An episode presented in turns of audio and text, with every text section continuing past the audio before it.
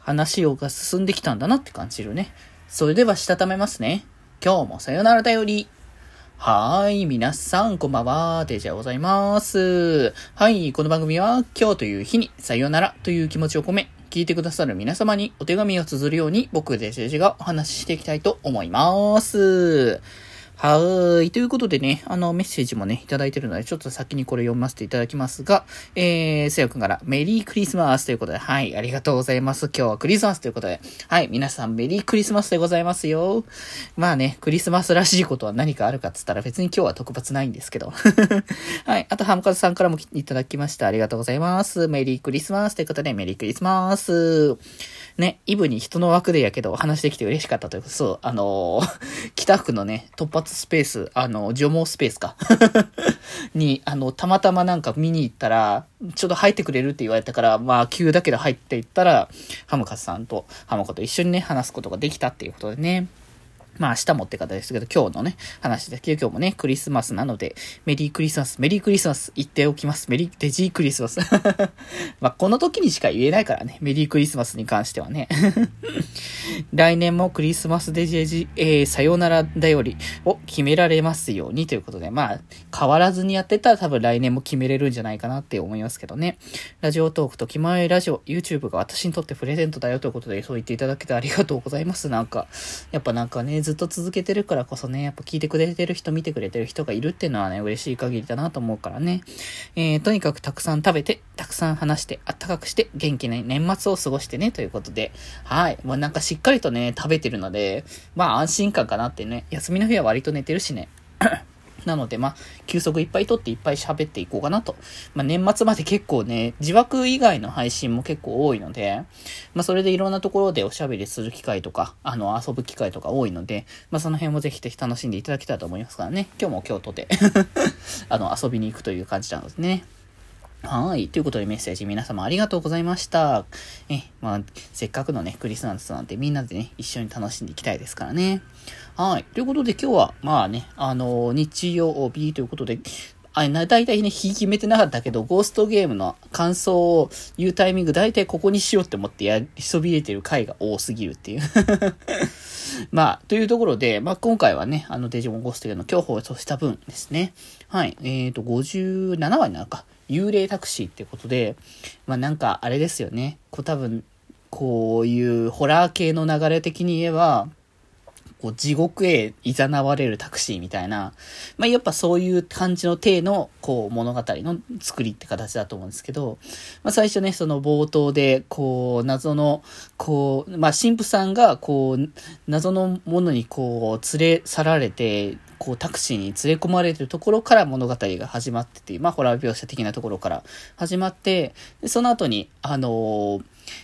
こう、ヒロと、あとそのね、友達と小太郎と一緒に、あの、クリスマス歌劇っていうのをね、見に行って、で、その、えー、帰りに、まあ、あのー、まあ、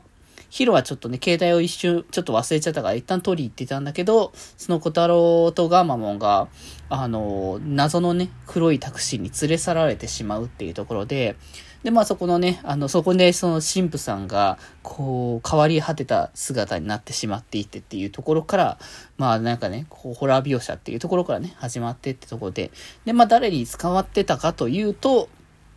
えっ、ー、と、ケルベロモンと、えー、まあ、その、ケルベロはま、どちらかというと刺激されてるみたいな感じの、まあ、あの、古文的な感じの扱いでしょうけれども、まあ、そこで出てきたのが、えー、リリスモンですね。あ、とうとうリリスモンとか出てくるんだな、みたいな。まあ結構何かと、あのー、作品的にね、あの、クローズされやすい、えっ、ー、と、七大魔王ですね。七つの大罪を模した、あの、七体の、えっ、ー、と、究極体プラスまあ一体は完全体だけど、まあそれぐらいのデジモンたち、魔王型デジモンっていうやつですね。の、えっ、ー、と、デジモンが出てきて、あ、とうとうその辺も出てくるんだなって。まあなんかデジモンの強弱とか強い弱いっていうバランスはまあなんか作品ごとにいろいろ違うから、まあ一概にはいろいろ言えないけど、まあ七大魔王とか出てきて、まあとうとうやっぱ究極体こっちも進化したってところもあるから、究極体系の流れもちょこちょことね、出始めてるところなのかなって感じですけど、まあそんなリリスモンにね、こう、囚われてしまったね、あの、小太郎と、えー、ガンマモンをこう助けるために、えー、やってきて、で、その、まあこう、呪い的な感じ、そのリリスモンの呪い的なものに受けてしまったから、それをね、助けるために、あ出てきたのがあれですね、あの、爆問が、あの、久々に登場して、あの、ホーリーリングの力でね、こう、癒しされるっていう感じで、そこでなんとかね、助かって、で、まあ前回ね、その、ガンマモンが進化した流れで、まあ、そのままね、あの、究極体進化で、えー、リリスモンと対峙した時に、まあ、一応倒せはしなかったけれども、まあ、辛くもみたいな感じの状況下で、まあ、まだ進化したてだしね、究極体のね。っていうところで、で、そこで、あの、リリスモンから、こう、ガマモンというか、え、シリウスモンに、えー、自分の仲間にならないかと言われて、ん？どういうことだって。まあ、リリスモンがなんか天使を倒、あ、タシチを倒していくみたいな、そんな感じの話だったから、まあ、何かしら意図があるのかなっていうところとか、あと、そもそも前回の、えっ、ー、と、話でも、多少出てた、クズハモンの時も出てた、その、デジモンがか、その、こっちの世界に呼び殺されたのが、誰かしらの意志があって動か、やっているっていう話があったけど、まあそこをね、なんかよく思っていないリリースモンらしいというところで、まあリリースモンリリースモンでいろいろ意図があってっていうところでしたけど、今までのデジモンたちは、まあ自分たちの意思じゃなくて勝手にこう連れさ、連れてこられてしまってたけど、リリースモンに関しては自分でちゃんとゲートを開いていけるっていうところで、今までのデジモンとちょっと違ったりとか、まあまたいずれ出会うだろうみたいな感じの話でもあったから、まあその辺が果たしてどんな感じになってくるのやらっていうちょっと物語が進んだ感覚がありましたね。まあ、この辺の詳細がね、どれぐらい出てくるのかが今後に期待というか、まあ結果的になんかね、あの、ガンマモの進化系がそのままシリウスまで結局行って、究極体進化まで行ってたから、グルスの方の派生が果たしてどうなるのかっていうところ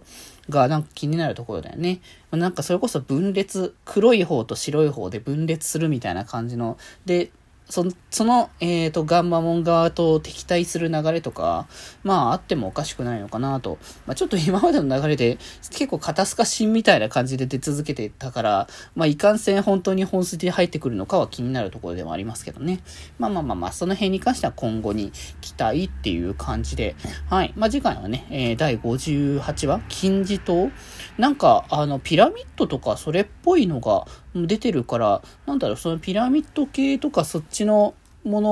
のでデジモンっていうと、ファラオとかその辺かな？多分なんかそんな感じの、気もしましたけど、まあ果たしてそれがね、正しいかどうかはね、まだ次回。まあでも究極体だから、あのー、なんかタイプ的にはちょうどこう今のね、デジモンたちが出てるタイミングとしては間違ってないかもと思ったけどね。まあまあまあまあまあ、その辺はまた次回期待ということで、はい、それではまた明日、バイバーイ。